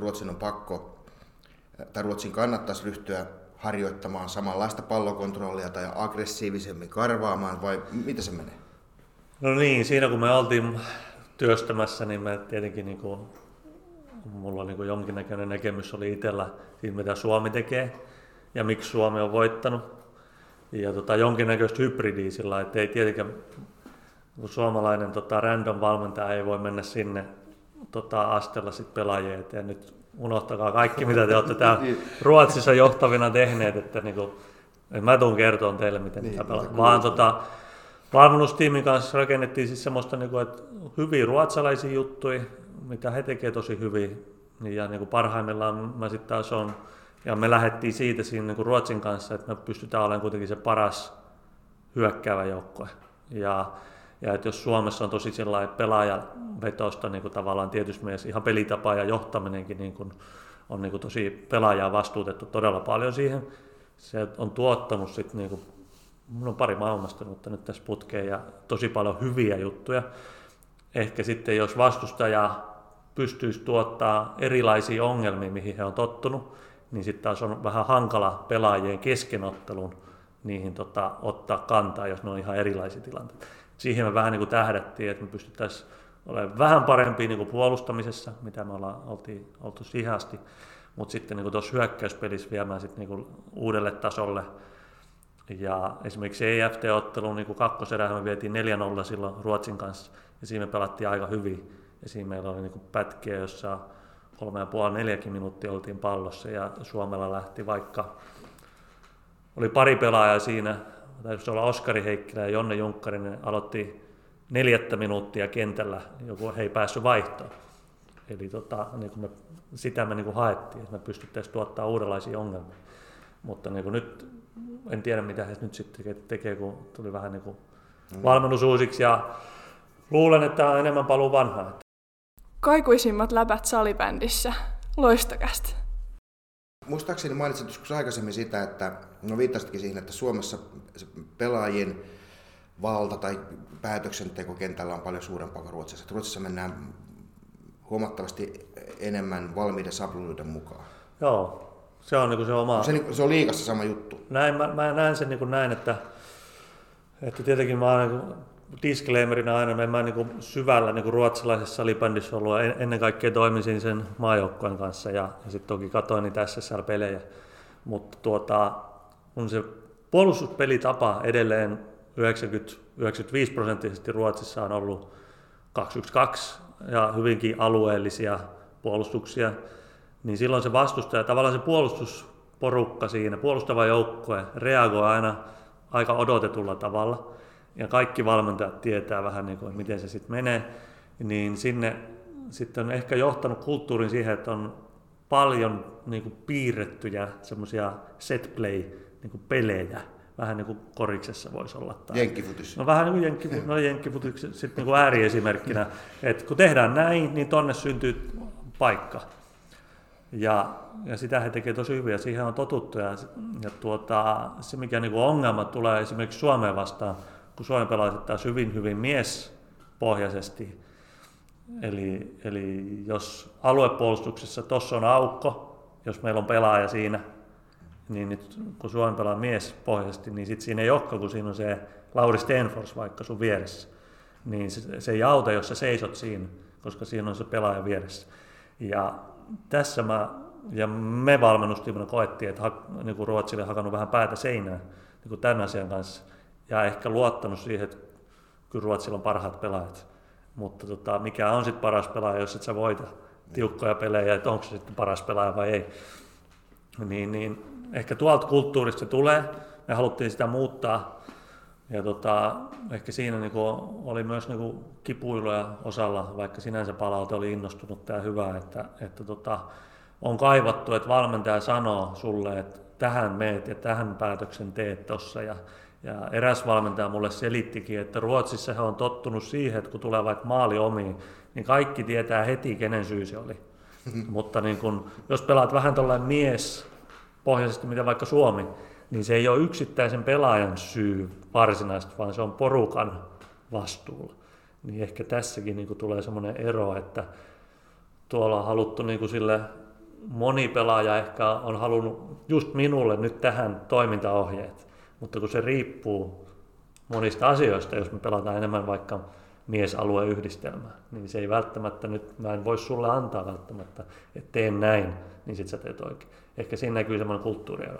Joo, kyllä. Hei, tuossa on muutama kertaa sivuttu tyttöjä, naisiakin, niin tähän sopii nyt luontevasti se, että kerropa hiukan naisten ja miesten pelaamisen eroista. Otetaan liigataso. No yksi ero, mikä tulee ihan selvästi ja varmasti on se, että niin miehet tulee isommasta pelaajapuulista ja sitä myöten niin kuin sanotaan, että se niin kuin vaikka porukka kun liigassa pelaa tällä hetkellä, niin miehissä se on vähän tiukemmin pakattu sanotaan niin kuin sillä lailla, että se parhaan ja keskitason pelaajan välinen ero tai parhaan ja huonomman välinen ero on ehkä pienempi kuin naisissa. No kun pelitavallisesti miesten ja naisten liigassa, niin olennaisia eroja. No kyllä mä näen, että miehissä ollaan niin kuin keskimäärin vähän niin kuin pidempään mietitty perinpohjaisemmin monissa joukkueissa ainakin. Että ehkä naisissa on osin myös niiden niin kuin tasoerojen, sisäisten tasoerojen myötä, niin myös niin kuin taktisesti, joukkuetaktisesti löyhemmillä eväillä voi pärjätä aika hyvin. Sanotaan näin. Mulla on tullut se mielikuva, että tällä kaudella ehkä seurannut naisten ja miestenkin liigaa enemmän kuin vuosikausia. Nyt puhuttiin tuosta pallokontrollista ja alakolmihieronnasta, niin mulla on tullut se mielikuva, että naisten liigassa on huomattava paljon vähemmän kuin miesten liigassa. No se on varmasti osittain muun muassa esimerkiksi viisikon tiiviydestä, mikä ei ole, niin kuin silloin mun kysymyskin oli naisten MM-kisoissa, mikä naisten huipullakin, niin se tiiviys ei ole ihan samaa luokkaa, jolloin siellä on enemmän niitä tiloja, mihin sun voi... Sun ei tarvitse marinoida. Ei ole pakko marinoida. Se puolustuksen niin kuin viisikon tiiviys ja yhteistyö ei ole ehkä niin pitkälle vietyä, ja siellä on niitä enemmän tiloja. Osin tulee myös ehkä siitä, mikä viitattiin tuossa, että E-junnulle se kenttä on eri kokoinen, vaikka se on sama kokoinen kuin miehillä, niin myös niin kuin sillä fyysisiä eroja miesten ja naisten välillä, että myös niin kuin naispelaaja keskimäärin täyttää sitä kenttää vähän vähemmän kuin se miespelaaja. Eli sitäkin myötä siellä on niin kuin ehkä enemmän niitä tiloja, että tässä varmasti niin kuin tullaan sitten taas siihen, että jos joku oikein niin kuin naisten valmentaja on kartalla ja niin kuin ymmärtää tämän, niin osaa sitä käyttää hyväksi niin kuin semmoista tietoa. Mutta tämä on ehkä semmoinen, että vähän löyhemmillä, no marinointi on hyvä termi siinä, että pienemmällä marinoinnilla pärjää ja sitä kautta niin kuin voi vähän, vähän löyhemmilläkin eväillä siellä mennä välillä. Mm. Ei ehkä rokoteta niin sitten niin kuin semmoisesta, että pusketaan vähän hölmöstikin välillä johonkin ahtaaseen. Penapallo. Hei, sä oot Perttu ollut sekä useammankin maajoukkueen, mitä siellä oli Latviaa ja kaikki noita Ruotsista puhuttiinkin paljon. Sä oot ollut seurajoukkueessa paljon pääsarjatasoilla. Maajoukkueen ja seurajoukkueen valmennuksen erot nykypäivänä. No se on tietenkin yksi ihan selvä ero, että seurajoukkueen kanssa ollaan enemmän tai vähemmän päivittäin tekemisissä ja maajoukkueen kanssa on sitten ne tietyt ajankohdat, milloin se on semmoista aktiivista. Totta kai siinä ollaan yhteydessä sitten leirien ja turnausten välilläkin, mutta se aktiivinen aika paljon pienempää. Se tietenkin niin kun tekee maajoukkuetoiminnasta sillä lailla, että siellä ei voi millään mennä niin kun vaikka pelitavan harjoittelun osalta ihan niin syvälle tai detaljeihin, mitä seurajoukkuessa. Aika ei yksinkertaisesti riitä siihen. Että totta kai asioita on hyvä käydä läpi ja näin, mutta ei millään pysty menemään eikä kannata, koska vähän kun pelitapajuttuja lähtee harjoittelemaan ja tuo jotain uutta, niin se alkuun sun joukkoa yleensä niin kuin suorittaa vähän heikommin, koska se mitä on ehkä ennen tehty, niin on siellä enemmän tai vähemmän selkärangassa ja tuttua ja osaat toimia. Ja niin sitten jos lähdetään opettelemaan uudenlaisia käytösmalleja sinne kentälle, niin sä joudut, niin kuin, se tulee vähän liikaa tietoisuuden tasolle se sun pelaaminen. Toisaalta sitten tietenkin maajoukkueessa käytössä on se maan parhaat pelaajat ja heidän kyky suorittaa on sitten sitä keskimääräistä seurajoukkuetta vielä sit kovemmat ja sitten tietenkin kaikki motivaatiotekijät niin on niinku tapissa. Niin se sen tekee. Plus, että tuommoinen leiriolosuhde, niin sen on huomannut ylipäätään, että siinä niin kuin jotenkin eletään semmoisessa tietynlaisessa kuplassa vähän aikaa, että kaikki tapahtuu pikkasen tehokkaammin ja nopeammin. Että paljon saa aikaan vähässä ajassa myös, jos sen käyttää ja suunnittelee tehokkaasti. Mutta niin kuin tämä nyt on niin kuin luonnollisesti isoin ero. Seurajoukkueessa on paljon aikaa ja sitä kautta pääsee niin kuin hinkkaamaan asioita enemmän. Toisaalta sitten niin kuin maajoukkueessa ollaan siinä kuplassa ja saatu valita sopivat pelaajat ja niin kuin sitten niin kuin se kyky omaksua ja halu omaksua ja kaikki nämä niin on aika tapissa. Mitäs tuolla on vaikka se miesten liiga, niin mitä sen valmentaminen siellä nykyään on? Eikö se kuitenkin puhuttu paljon siitä, että pelaat tekee niitä päätöksiä, pelaat tekee niitä valintoja myös taktisesti siellä kentällä, niin ymmärtääkseni liigassa useampikin joukkue, niin ne pelaajat ja kentälliset siellä päättää, mitä ne tekee. Niin, mä luulen, että niitä on paljon erilaisia, niin kuin taas ei ole varmaan niin kuin mustaa ja valkoista sillä, että jossain joukkueessa ja jossain joukkueiden joissain kentällisissä niin on varmaan enemmän, ja tämähän on niin kuin suomalainen malli ollut aika paljon nyt, varsinkin salibändissä, että Suomen maajoukko aika pitkään niin kuin nykyinkin johdolla, niin siellä on paljon vastuuta siinä pelaajilla itse että niin kuin muodostaa niitä juttuja. Mitä se valmentaja siellä peliaikaista tekee? No, mä en tietenkään voi sanoa niin kuin heidän puolestaan, että koska en ole ollut kopissa enkä siinä toiminnassa mukana, että varmaan sitten niin kuin se on erilaista semmoista vireystilan tarkastelua, ja jos näkee, että jollain ei suju, niin sitten sopivaa kannustusta tai potkua takamuksiin oikealla hetkellä. Mutta Suomen maajoukkoissa on paljon, ymmärtääkseni tapahtuu ihan sitä, että valmentajat ei mene esimerkiksi erätauolla edes koppiin. Että siellä pelaajat voi keskenään sitten keskustella. Et ihan MM-kisoissakin on ollut näin, että siellä on tapana, että sitä on annettu, tässä on niin kuin radikaalisti annettu siellä. Että mähän olen tätä vähän silloin tällöin niin kuin tökkinyt, että onko tämä niin kuin optimaalinen.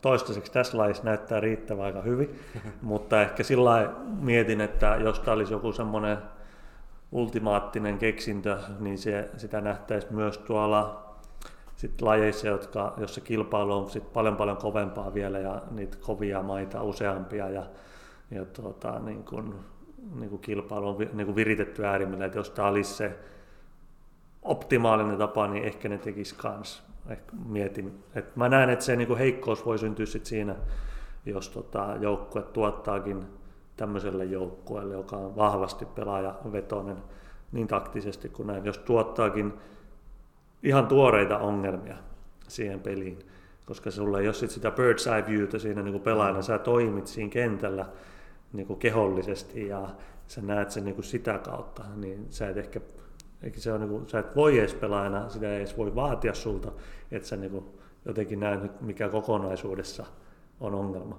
Valmentajahan se voi tämmöisessä tilanteessa nähdä, mutta jos se veto on niinku täysin vetovastuu siellä tavallaan pelaajistossa, niin se on aika vaikea siinä sitten taas myöskään pelaajia auttaa.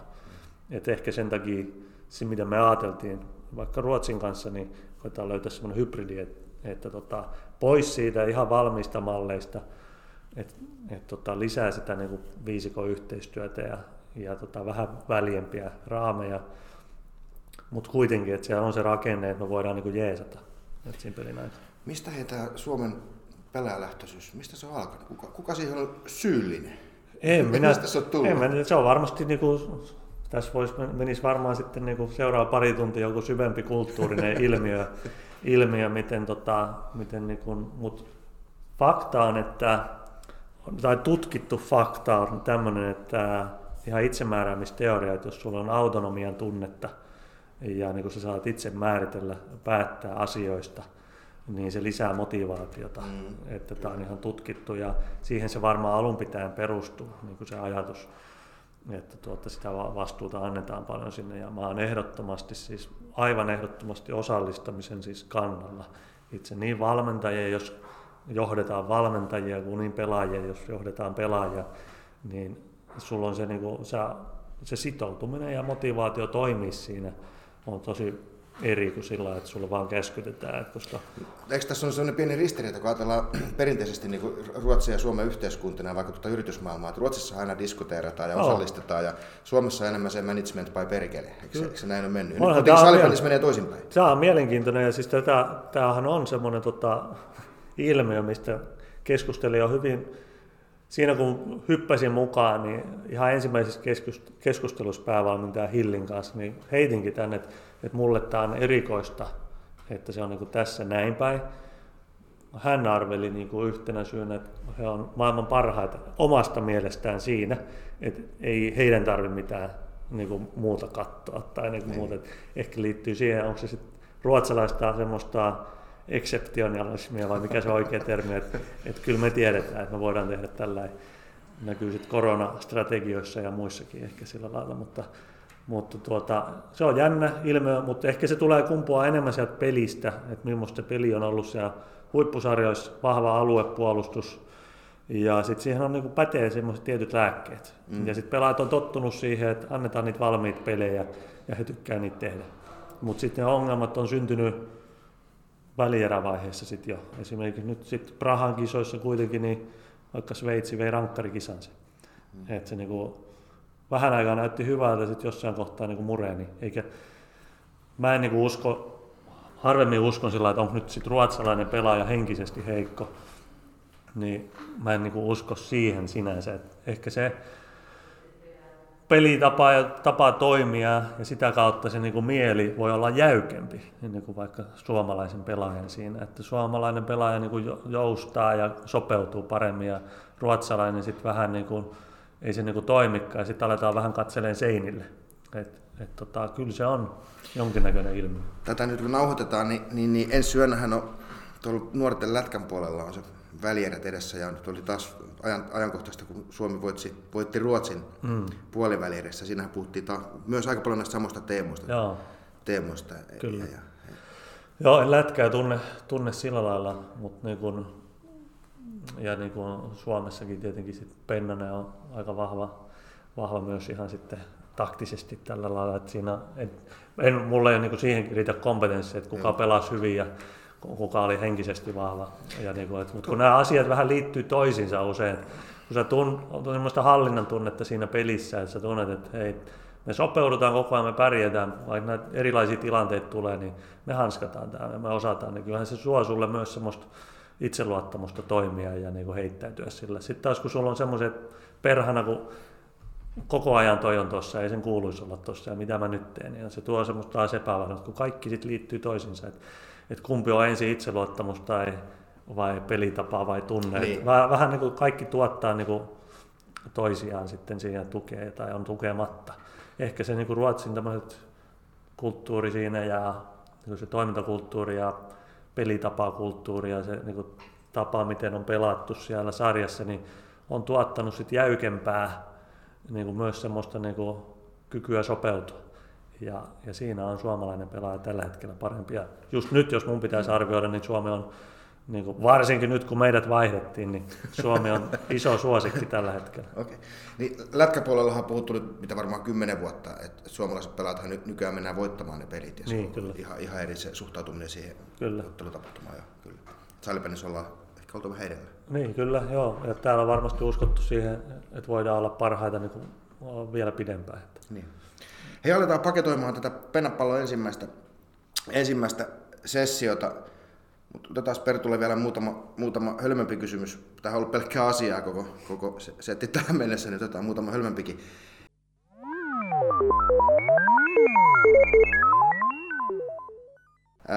Mikä Star Wars-hahmo Perttu olisit? Mikä sä olet? No nyt just on Mä nimittäin joululomalla katselin 5 Star Wars-leffaa, sen viimeisen trilogia kokonaan. Ne spin-off-leffat siitä, niin sitä jäi vähän niin kuin päälle. No kato, nyt just mä itse joululomalla tilasin Disney Plussa ja siellä on Mandalorian. Ja katselin kaikki ja nyt se on eniten pinnalla sitten niin kuin Mando siinä, että mennään sillä nyt. Koska hän on inhimillinen, hänellä ei ole supervoimia ja hän on kuitenkin taitava ja inhimillinen ihminen. Okei, mä ajattelin tuosta sun Obi-Wan Kenobi. No se on tietenkin. Darth Vader. Mä oon kuitenkin käytännön mies. Okei. Hei, paras elokuva ikinä? Tästä tuli itse asiassa just keskustelua, varmaan eilen tässä meidän valmentajaspekliryhmässä, kun siellä keskustellaan muustakin. Pinnalla oli nyt ehkä, niin kuin sit sillä mä nostan sellainen skifi-leffa kuin Arrival. Väittäisin nähneeni, mutta en osaa kyllä yhtään yhdistää tai muistaa, että mitäs siinä. Joo, siinä tuli aluksia maanpinnalle, mutta vähän erosi niin kuin normaalista skifileffastilla, että oli vähän korkealuotavaa ajan käsitettä ja tämmöistä surua ja muuta, niin kuin se on, vetosi minua voimakkaasti. Mä en voi katsoa, niin mua itkettää vähän joka leffassa. Lopetin aikanaan salkkareiden seuraamiseen. Joka jakso alkoi itkettämään sitä 15 vuotta. Kyllä. Täytyy sen verran sanoa, että tuossa joululomalla, kun sen Disney Plus sanottiin, niin katselin sen Soul-leffan. Vahva suositus. No, vaikuttava. Joo, mä itse niin rakastan Pixaria. Mä oon vähän pihdannut vielä sitä Soulia sillä lailla, että tulee semmoinen sopiva hetki. No. Koska tykkään älyttömän paljon. No ihan varmasti. No, kyllä. Hei, suoratoista suositus nyt. Nythän tämä korona-aikana ihmiset viettää paljon aikaa kotona ja suoratoistopalvelut trendaa vahvasti, niin on myös vähän vinkkiä, mitä ihmiset nyt siellä karanteenissa, niin mitä kannattaa lähteä, mitä sarjaa kannattaa lähteä. No Mandalorian sä nyt mainitsitkin. Joo, mutta sitten mä kannatan myös äänikirjoja vahvasti, että niinku siinä on yksi näistä varmaan tietenkin niinku, onko tässä tuotesijoittaa, saako jotain mainosaa? Bold Beat tai Storytel varmaan ihan hyvin. Mä itse suosin Audiblen, eli pahan Amazonin tuotetta siinä mielessä, että siellä on valikoima niin valtava sit sillä, että siellä on about kaikki kirjat, mitä on. Mikä kirja kannattaa nyt sitten kuunnella? Mä en ole päässyt sisällä lainkaan tuohon äänikirjamaailmaan. Mikä kirja kannattaa kuunnella? 2 viikon karanteeni, siinä ehtii kuuntelemaan ainakin muutaman kirjan. No mennään, kato sitten semmoista, kun olisi monille suositeltu, niin missä mennään kanssa joka suuntaan, niin Antifragile. Nassem Nikolas Taleb. Antifragile. Antifragile. Se on semmoinen 17 tunnin setti. Ja siinä on aiheena... Antihauraus. Antihauraus. Eli miten, miten niin kuin pitäisi pyrkiä semmoisiin niin kuin asioihin ylipäätään. Mennään ruokavalioista ja kaikista taloudesta, mistä niin kuin laajalla skaalalla. Mutta mitkä niin kun ei pelkästään kestä iskuja, vaan hyötyy niistä. Mun jonkinnäköinen korkea filosofinen tavoite esimerkiksi sählypelaamisessa voisi olla antihaudaspeli, että mitä kovempaa vastustaa johonkin iskee, niin joukkue vaan hyötyy siitä. Tästä saatiin loistava aasisilta äänikirjasuosituksesta myös tuohon sählyyn. Hei Perttu, kiitos paljon, loistavaa, pääsit tulemaan, hyvää juttua, toivottavasti joku jaksaa tämän kuunnellakin. Tämä oli Penapallon ensimmäinen jakso ja lisääkin saattaa olla tulossa. Loistokäs tuotanto Julius Karjalainen, hienosti hoidettu napin painelu siellä. Ja kiitos.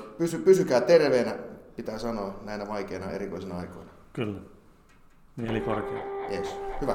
Kiitos. Moro. Moi.